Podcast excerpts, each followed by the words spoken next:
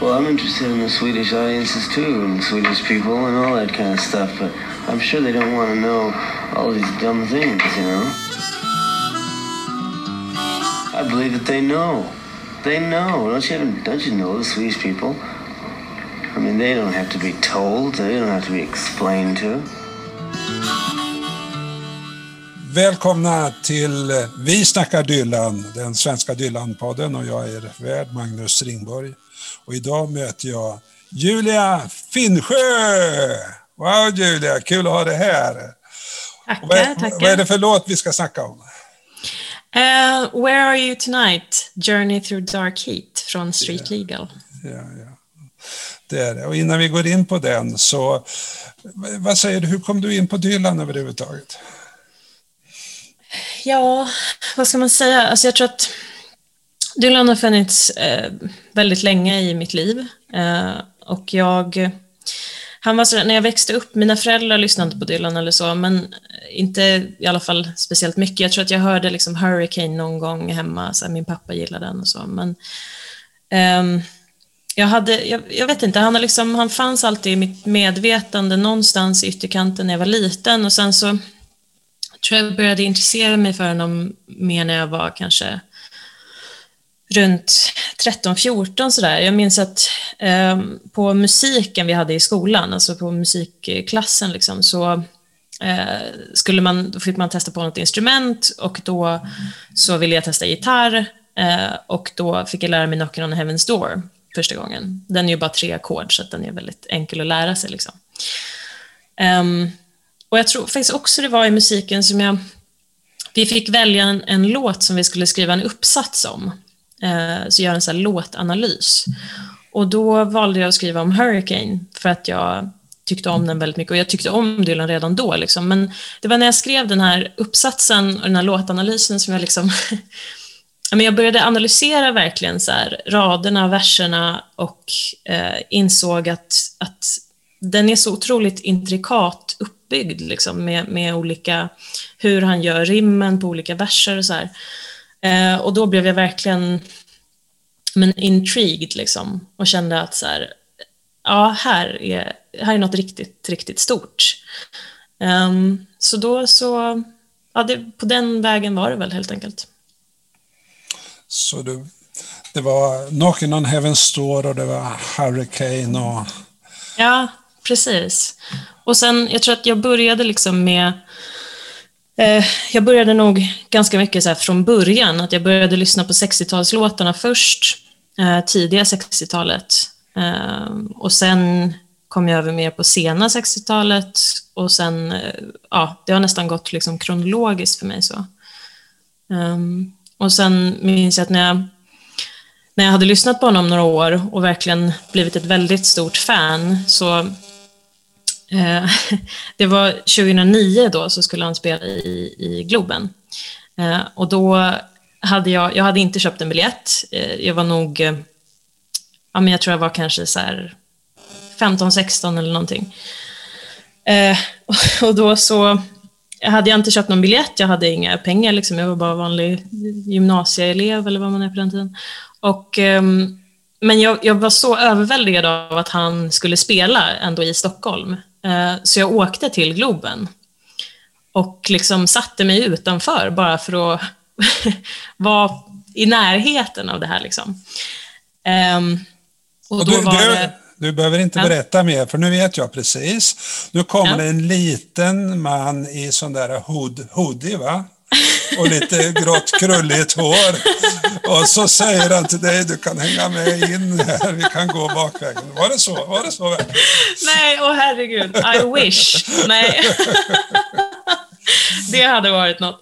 Nej, tyvärr. Utan det var så sorgligt att eh, konserten satte igång och någon restaurang utanför började spela Lay Lady Lay, som är min absoluta favoritlåt.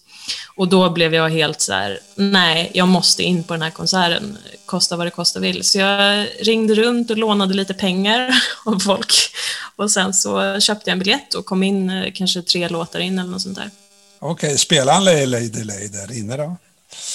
Eh, Jag tror faktiskt att han gjorde det. Jag kommer inte ihåg setlisten i huvudet, men jag, jag tror faktiskt att han gjorde det. Ja. Bara för dig? Ja, precis. Såklart. Du, du har lämnat in en uppsats nu och den har du inte fått uh, godkänd än, eller? Uh, nej, min eh, kandidatuppsats, nej precis. Den är ja. inte, inte får, man, får man prata om den i alla fall då? I förväg? Berätta uh, vad det handlar om. Ja, absolut. Tänker du nu på själva kandidatuppsatsen eller på den Dylan-uppsatsen? Ja, nu vet jag inte. Jag tänkte på den Dylan-uppsats som jag har läst alltså. Ja, just det. Just det. Ja, jo, men den, för den är något år äldre, men, och den är absolut eh, godkänd och så. Um, men den, det, jag pluggar alltså filmvetenskap, eller har precis nu tagit min kandidatexamen i filmvetenskap. Och um, jag skrev en uppsats om Rolling Thunder Review. Uh, och då skrev jag, eftersom det handlar om filmvetenskap, så skrev jag ett dokumentär perspektiv då. Eh, och eh, lite kring liksom hur man klassar Rolling Thunder Review-filmen, den som alltså är gjord av Scorsese från 2019, som de släppte på Netflix. Ehm, hur den klassas som dokumentär eller inte dokumentär med tanke på att det är en musikdokumentär men med falska inslag om man säger så. Bland annat en historia om Sharon Stone, eller hur? När hon plankar in precis. på en Dylan-konsert. Precis, precis. Hon blir inbjuden av Dylan dessutom, tror jag hon säger i den här historien hon berättar. Eh, och eh, kommer in där. Eh, och sen dessutom tror hon, jag minns inte vad hon säger exakt, men hon hintar i alla fall om att de har något, något, någon fling i samband med det. Eh, men det visar sig ju sen vara helt falskt, så vitt man vet. Ja, vadå det visar sig? Det visar sig inte i filmen, va?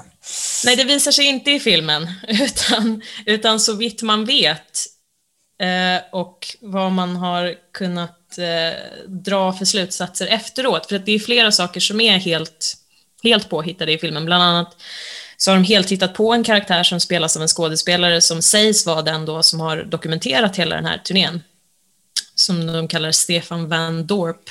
Eh, och som, nu blir det ju jättemycket spoilers här då för de som inte har sett den här filmen, men, men eh, som alltså är en, en påhittad karaktär. Och det sägs aldrig i filmen heller, utan alla bara spelar med i det. Och Dylan själv sitter och pratar om vad han tycker om den här Van Dorp och att han irriterar alltså det, sig på honom. Och så. Det är väldigt roligt.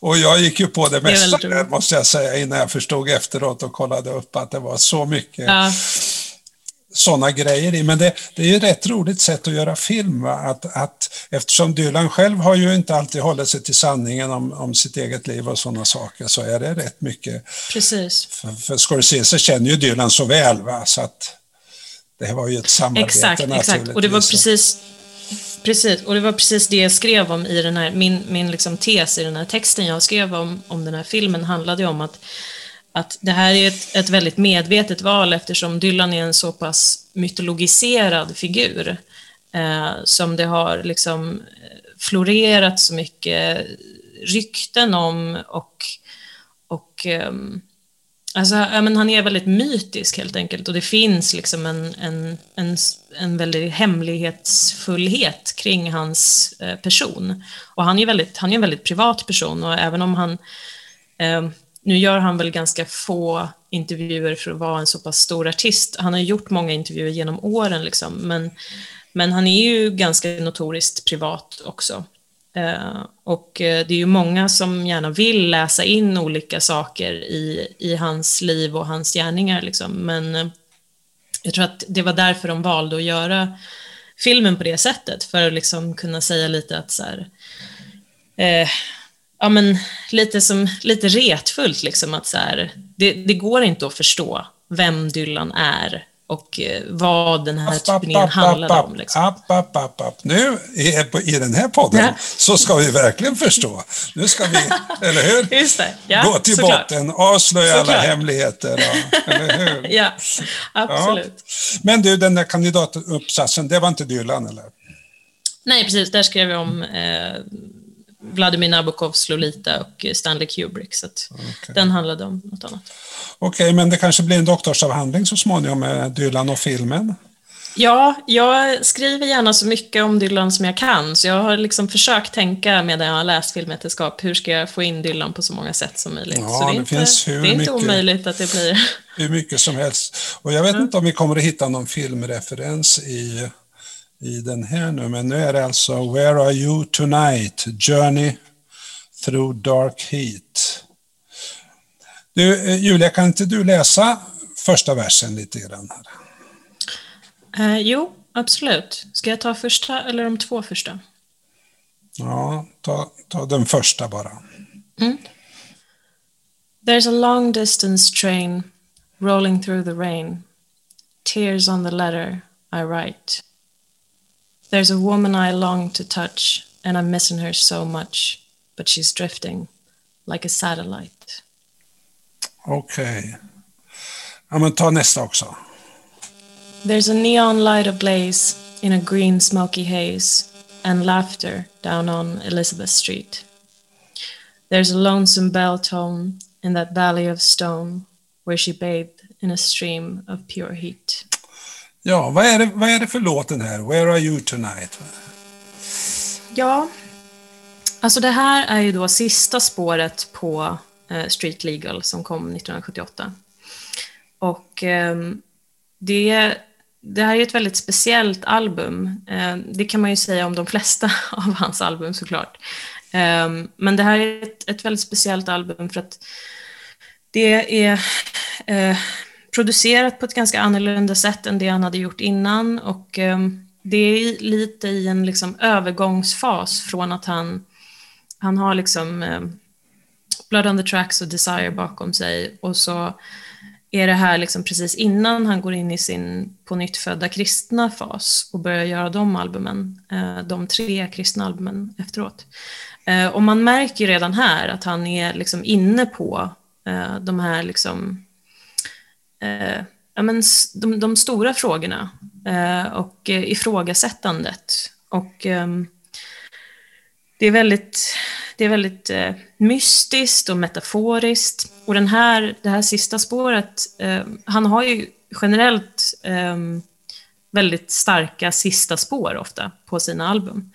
Eh, och det här är ju absolut inget undantag. Ehm, den börjar ju liksom väldigt speciellt med de här trummorna och sen så eh, kommer den här, de här första verserna som är väldigt, väldigt målande och väldigt, eh, ja men man, man, det är väldigt lätt att nästan se framför sig den här inre bilden av det här tåget som rullar fram genom regnet och, och tårarna på, på brevet. Eh, det är väldigt vackert.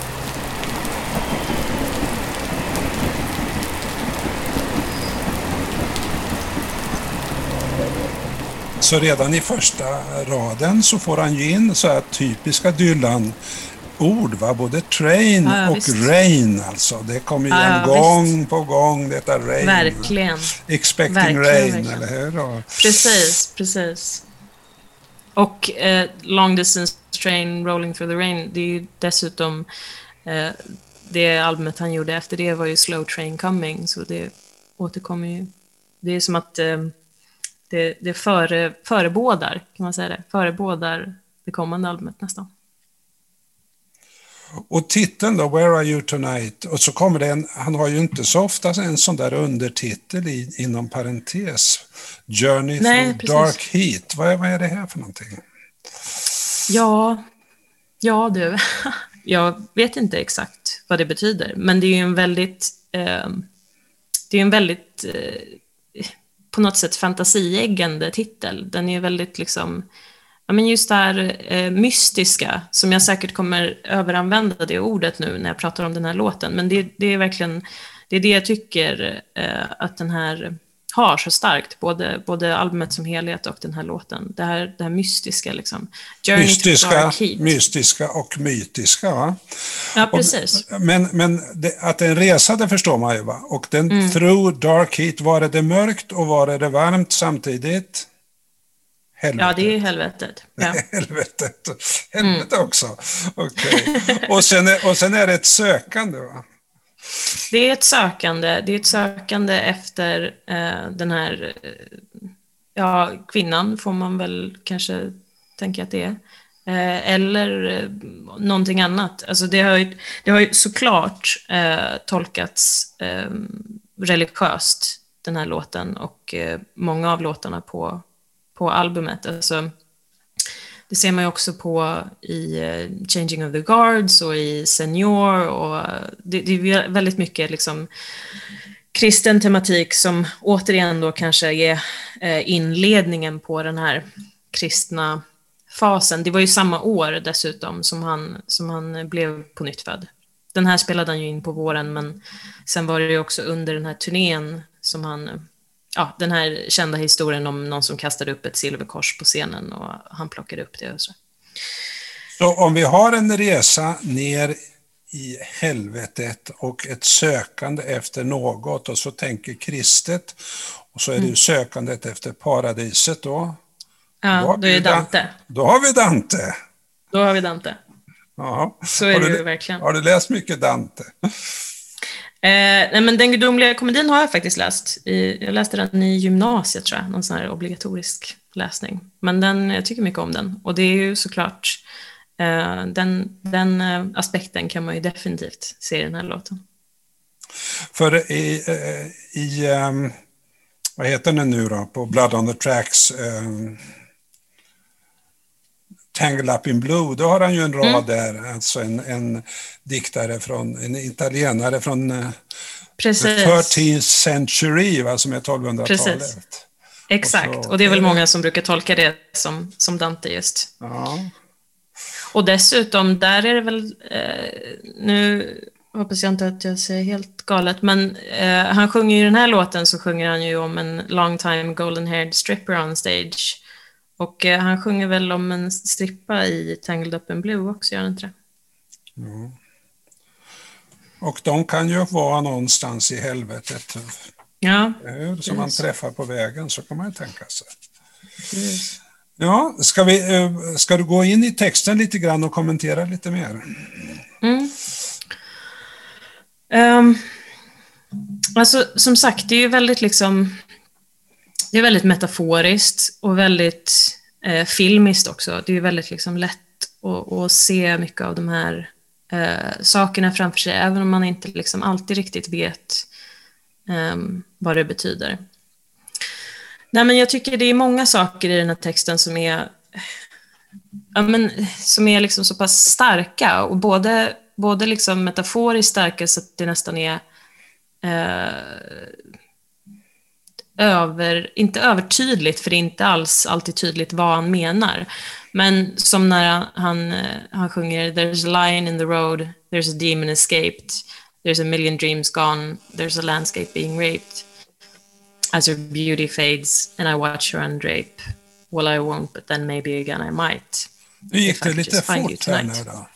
Men okej, okay, det, ja. det, det, är en bit in här alltså. Det är alltså ett ett lejon och det är en, någon slags demon och det är en massa drömmar som har försvunnit. Och så kommer det, there's a landscape being raped. Det är rätt mm. hårt alltså. Ja, verkligen. Och det är ju det här hårda, alltså jag menar det, det, tycker, jag, det tycker jag också är genomgående i, i både den här låten och i det här albumet och hur han sjunger på den här tiden. Um, att han, det, det, är en väldigt kraft i, i rösten. Både i rösten eh, som liksom hur han fraserar eh, och hur han, hur han sjunger ut det och också vad han säger. Eh, och det, är väldigt, det är väldigt hårt och det är väldigt eh, kraftfullt. Och det tycker jag man verkligen känner i, i den här låten väldigt mycket. Det börjar ju med små trummor. Det, det, för mig är det sådana små trummor som man nästan slår på med fingrarna. Va? Och, mm. så, och så kommer musiken, sen kommer det en, en ganska visslande orgel. Mm. Och så trycker det på mer och mer och så har han den här kören också. Som, som förstärker eh, orden i slutet på varje rad nästan. Mm. Så, det, det, är ju alltså, ett väldigt speciellt ljud på mycket av den här skivan. Just att han mm. använder kören så mycket också. Ja, verkligen. Och de fortsatte han ju använda sen, eh, även under gospelåren. återigen då, inte för att läsa in liksom, det, jag skulle inte kalla det här ett, ett kristet album såklart på samma sätt som, som Slow Train Coming och, och de andra är. Um, men däremot så är det ju, det finns ju absolut, det finns ju absolut där. Någonting, någonting eh, religiöst, någonting mytiskt och jag tänker också på att eh, någonting nästan antikt eh, läser jag in i det. Um, och då tänker jag också på, eh, alltså han nämner ju till exempel flera romerska gudar under, under hela det här albumet. Han, han nämner eh, Jupiter och Apollon i eh, Changing of the Guards och han nämner Merkurius i No time to think. Och, eh, jag tycker att det är väldigt, ja men, det är som att de här, det är som att det skulle kunna vara liksom tusen år gamla, eh, eller tusentals år gamla sagor på något sätt. Ja, för mig är det här väldigt mycket berättelsen om Orfeus och Eurydike. Det är det jag får in ja. i huvudet. För ja. om vi tar eh, den gudomliga komedin och Dante, då har ju han mm. eh, Vergilius med sig där hela tiden och han, han söker Beatrice för all del. Men, ja. men eh, Orfeusmyten, där är det ju just att var är du i natt? Han letar och Precis. letar och hon försvinner. Precis. Och, och han kan inte vända sig om. så att han vet om. inte om hon är där eller inte. Ja, det är verkligen så. Verkligen. Och, och då kan man ju höra de här surrealistiska bilderna som dyker upp med lejon och allt vad det nu är också som sånt som mm. händer honom. Alltså det är ju inte Orfeus, men det, det är som att det, det, är ett lager i den här sången som, som också finns med och ekar, förmodligen hos Dylan. Och ja, men också verkligen. när man lyssnar. Ja men verkligen. Det är som att man kan se det framför sig som, som liksom i nästan så renässansstil, eh, liksom renässansmåleri eller, eller ja, för den delen då antika myter avbildade. Ehm, det tycker jag, verkligen, tycker jag verkligen stämmer. Men sen finns ju redan tidigt, som du läste då i de första verserna, så kommer det en rad, alltså han, han, han ger den där atmosfärmålningen, det är den här slow train och mm. där är det neonljus som, som blixtrar och det är en, en grön, green smoky haze. Men så kommer mm. det A laughter down on Elizabeth Street. Mm. Har du varit på Elizabeth Street? Nej, det har jag faktiskt inte. Jag vet ju... inte var Elizabeth Street ligger. Ja, det finns ju några stycken, men, men den han förmodligen mm. syftar på är, är ju på Manhattan, nere på Lower East Side, alltså det som nu är en del av Chinatown. Mm. Men som tidigare var eh, Little Italy. Ja. Där, där, italienska in, invandrare hade. Och eh, eh, det finns ju en eh, man som heter ett italienskt namn, nu tappar jag författarnamn. Han skrev en roman som heter eh, Elizabeth Street just och handlar om en kvinna som blir kidnappad där. Och, okay. och, Det här är också en fundering som jag haft, alltså i, i de här olika lagren som Dylan lägger in, så det skulle inte förvåna mig alls om han har läst den här romanen, för det var många som läste den. Och, och det handlar om invandrares liv och du vet, det har han ju alltid varit intresserad av. I pity the ah, immigrant och sådana grejer. Ah, visst, och så kommer den här storyn om Little Italy och så kommer kidnappningen. För att mycket i den senare delen av sången är ju några verser där som verkligen skildrar maffialiv. You come to me and you say, Don Corleone, give me justice. Don't ask for respect. You don't offer friendship. You don't even think to call me Godfather. Instead, you come into my house on the day my daughter's to be married and you ask me to do murder for money. Mm. Partners in crime och... Ja, precis. Precis, och jag menar, alltså jag tycker att, återigen då, jag tycker att det finns, den här låten finns ju verkligen väldigt många olika sätt man kan eh, läsa den på. Uh, och den här, just den här raden med “Your partners in crime hit me up for nickels and dimes. The man you were loving could never get clean” och så vidare. Uh, där, alltså, när han skriver den här så ligger han ju också precis i skilsmässa med, med Sarah. Och de har ju en vårdnadstvist om barnen också. Eh, och jag vet att jag har läst vid något tillfälle någon som spekulerade om att liksom den, här, ja, men den här handlar om det och det är klart att det kan ha influerat honom. Men sen tänker jag också på, eh, alltså, kan, man kan ju också läsa den här som en, som någon slags eh, kärlekshistoria eh, och som, som ett, ett kort möte mellan två personer, sån här chips in the night, som man brukar säga, två personer som passera varandra för att aldrig mötas igen. Som man till exempel sjunger om också i, eh, på Simple Twisted Fate, tror jag det är, på Blood on the Tracks. Och där sjunger han ju också om Neon Light um, och en kvinna som han träffar nere vid hamnen, eller vad det är, eh, för att då aldrig träffa igen. Så ja, men jag tycker det finns, det finns ju många, väldigt många olika tolkningar man kan göra av det här. Eh, bara lägga till det där du säger eh, vårdnadstvist, där, där är ju en rad There's a babe in the arms of a woman in a rage. Alltså. Precis. Ja. Precis. Så det finns lite av varje här att, uh, att hämta. Och, och om vi nu ska vara lite, Julia, eh, riktiga sådana där dylanologer som rotar. Precis. Jag, jag, det, är ju, det är ett skällsord, tycker jag nästan. Men ja, absolut. Man ska inte, man ska inte hålla på och peta, det är stämningen. Ja, ja. Men här, här, här tillåter vi oss vad som helst, vet du, den här podden. Ja, ja, ja. Absolut. Här, här är en rad, om jag får komma med den. Eh, en bit ner. I left town at dawn with Marcel and St. John. Mm. Har du funderat på den raden? Eh, jag har funderat på den. Alltså, jag vet ju att St. John var ett helgon, men eh, Marcel vet jag inte vem det är. Du kanske har bättre koll på det? Ja, men St. John, det borde ju vara Johannes döparen, va? han som mm. förebådar. Han som förebådar något ska komma. Och det kan ju stärka din idé om att det här förebådar den här born again period på något sätt. Va? Johannes mm. kommer här med ett, med ett mm. bud. Mm. Eh, men Marcel då, det hade ju varit bättre med kanske Markus som evangelist eller någonting sånt där, men Marcel. Mm. Alltså, det finns någonting som heter St. John's University. Mm. Om du tar Elizabeth Street och så drar du dig över mot Bronx, så ligger det där. Alldeles mm. Kennedy Airport. Okej. Okay. Ja. Och vem har, vem har ritat byggnaderna i St. John's University? Marcel Breuer. Ja, kolla. Wow, nu vet jag var han är på väg på sin resa här alltså. Och dessutom, ja. Dessutom, han hette alltså Marcel Breuer.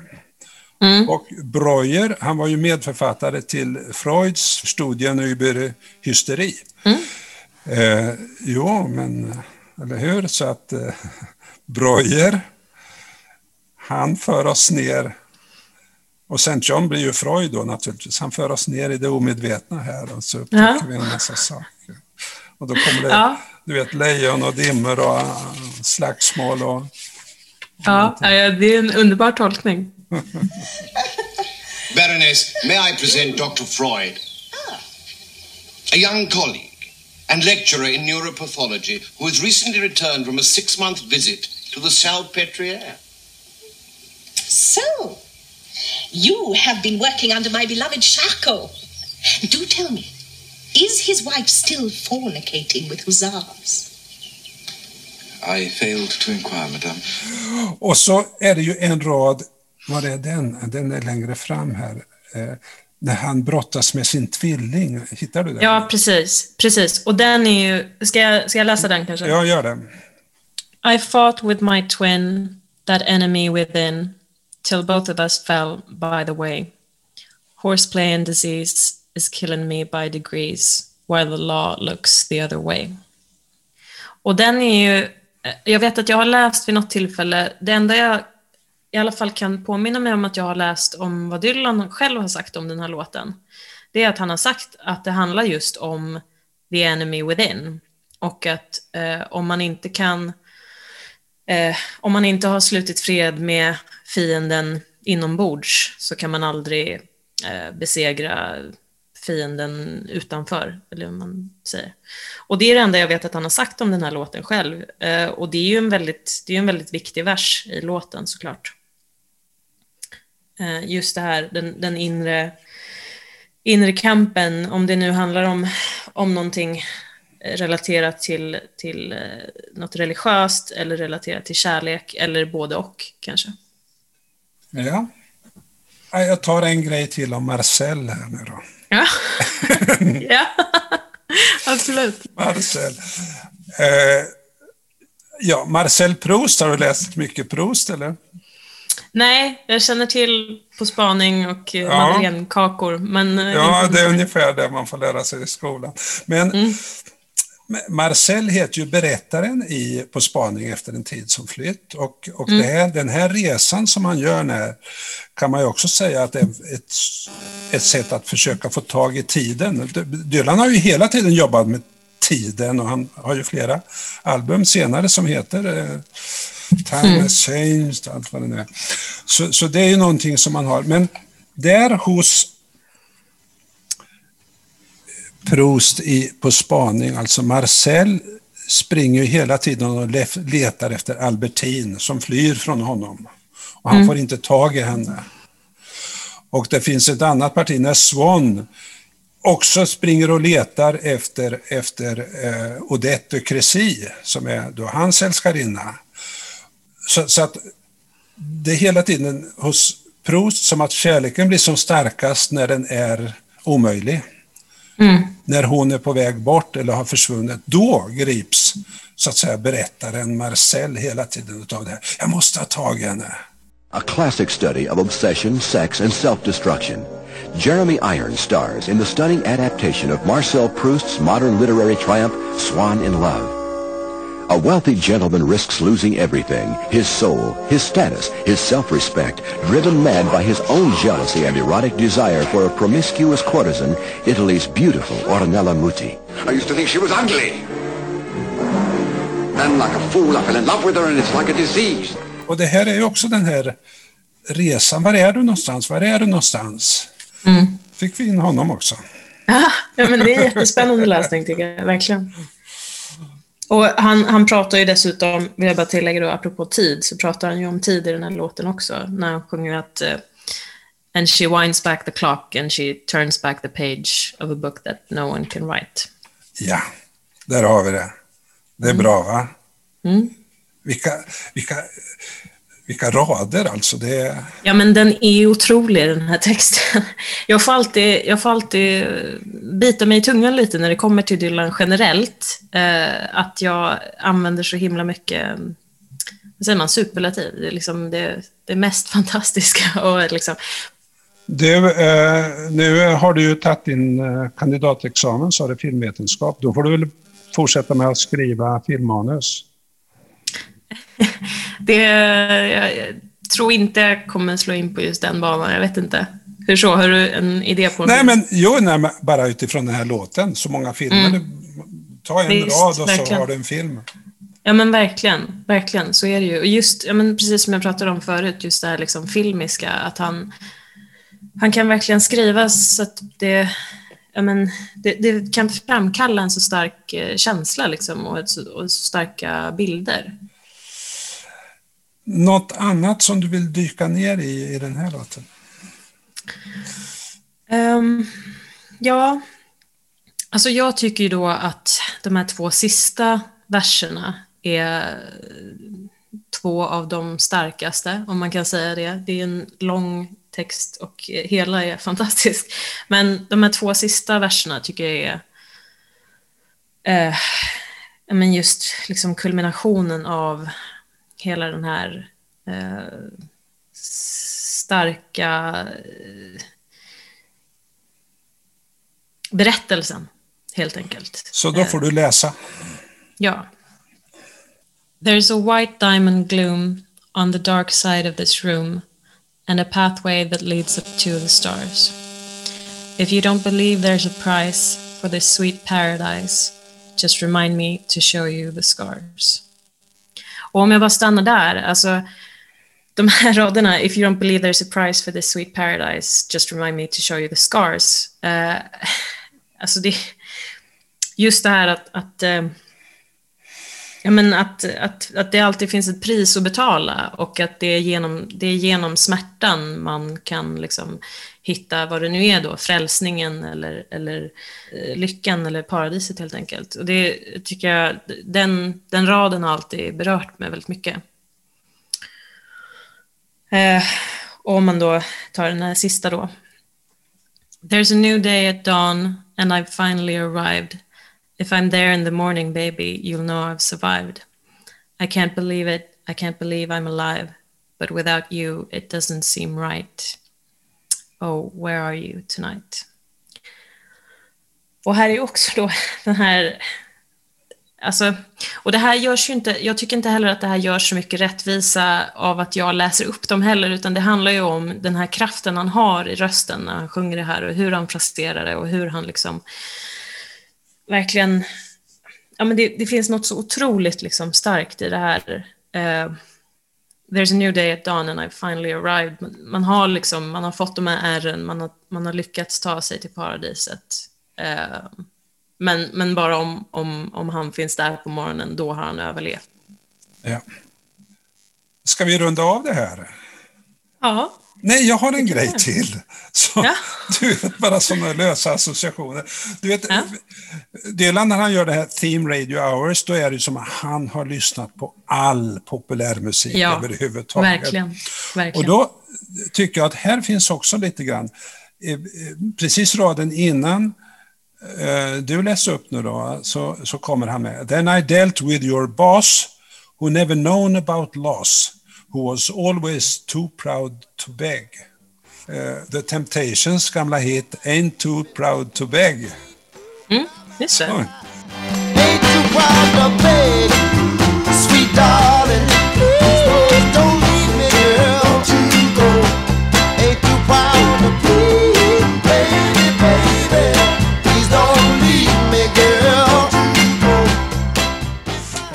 Ja, det är Tamla Motown. Det är en helt annan typ, men det har säkert ja, Dylan lyssnat på.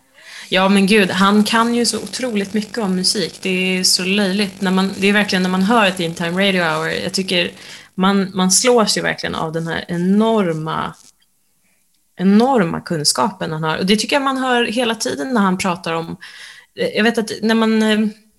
Om man tänker på No Direction Home också, den här tidigare Scorsese-filmen, eh, som ju är väldigt lång och där Dylan intervjuas väldigt mycket. Och när han, han pratar ju där väldigt mycket om olika musikaliska influenser och under hans ungdom och, och barndom och så. Och det är samma sak, man, man slås av den här liksom enorma kunskapen som han besitter. Det tycker jag är väldigt häftigt. Du, vi har inte snackat så mycket om eh, Theme Time Radio här, men kan du berätta lite, vad är det för någonting? Jo, men det är ett radioprogram som Dylan hade eh, under några år. Jag tror det var 2003 till 2006, men jag kan ha något år eh, marginal där. Men, eh, och som han hade då en timme om ett tema var eh, ett tema kan vara Cadillac och då är det massa låtar om Cadillac-bilar och eh, det kan vara teman som drömmar och då är det låtar som handlar om drömmar. Um, och så har han liksom, han har lite sån här mellansnack som är väldigt roligt ofta. Väldigt mycket liksom, både kunskap om musiken och sen ibland lite så roliga anekdoter. Jag vet att en av mina favoriter är, han säger att eh, han, eh, han säger så här, ja, Prince har ju gjort en låt som heter Kiss. Och då tänkte jag på att när jag träffade Gene Simmons så frågade jag honom, hörni, ska inte ni göra en låt som heter Prince? Det bara så här fåniga anekdoter liksom, som han bara slänger in helt så här apropå. Men det är så roligt. Men eh, ja, och det, det finns, alla de avsnitten finns online. Det, det, är otroligt eh, härligt att lyssna på. Och det är väldigt mycket bra musik. Eh, allt ifrån liksom rock till pop till folkmusik till rapmusik till, ja, jättemycket. Okej, så då kan vi säga till våra lyssnare, när ni tröttnar på Vi snackar Dylan så... När, när avsnitten tar slut, då, då finns Steam Time Radio Hour. Bra. Du, då, sista frågan till dig, Julio. Julia. Um, Ja. Where are you tonight? Eh, ja, i mitt kök i Hornstull. Okej.